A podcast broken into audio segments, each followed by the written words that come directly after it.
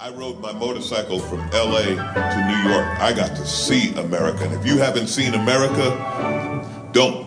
It's pretty lonely most of the time, honestly. But you learn to love yourself. I just learned shitty shit about myself. You're going to sit on my lap in the Chevy Spark. We were going to drive to Reno, where our hotel room is just not going to work out. So we're going to sleep in the car. And let's end it in gorgeous, scenic Fresno. That's where we'll end. I'm a pretty angry driver. Road rage is everywhere, and it makes no sense. There are people in this country that get up to go to the same job for the last 12 years along the exact same route at the exact same time, and every morning are equally amazed that there are other cars on the road.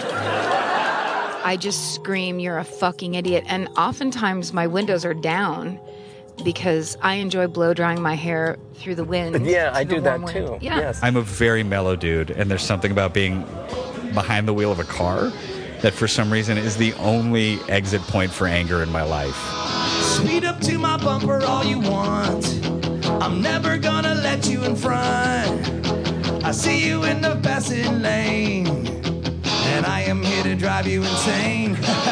You're the race car, I'll be the pace car. I'll be the pace car, keeping you in second place. You flash your bright lights, you will get my brake lights. Hey, that guy just made a mistake. Yeah? You know what? You can die, guy, I don't know. I got cut off the other day. I was on the 101, I got cut off by a Mini Cooper. One of those really small British cars. And usually I have insane road rage. This thing cuts me off, and I was like, I could only be mad for a split second. I was like, oh! So tiny! But then I thought, wow, I didn't even get upset, which is weird for me. I bet I figured out the sexual equivalent to being cut off by a Mini Cooper. And I think that's when you get that surprise tip of a finger in your ass during a blowjob when you weren't expecting it. You're only mad for a split second, right? You're like, hey, yo, look at you. Working hard. Have to love your car. You gotta have a real sweet, awesome, fantastic car, which you do. I've got a 1997 Toyota Corolla, forest green, already been keyed. Ladies. I roll down the window, "What's up, ladies?" And they run away from the car.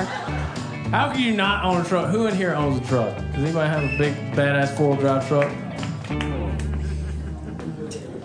Are we in America? What the hell's going on? What is it? I drive a Fiat. Fuck yeah.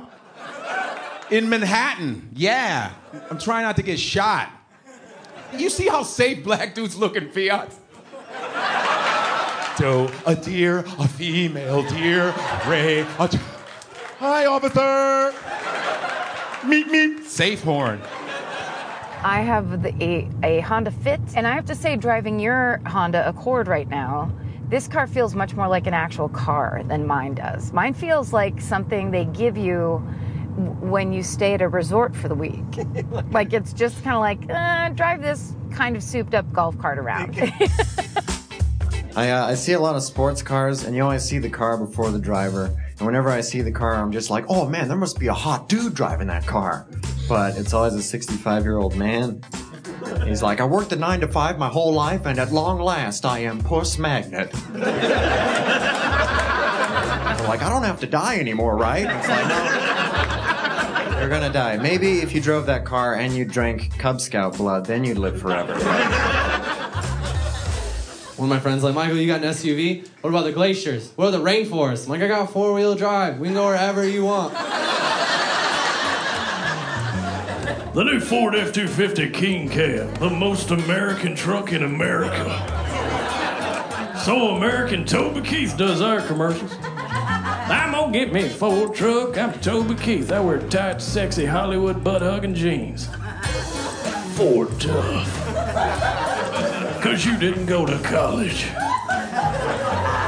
You got a job at a warehouse making $15 an hour and married your high school sweetheart. But then she left you for a goddamn dentist who gives a...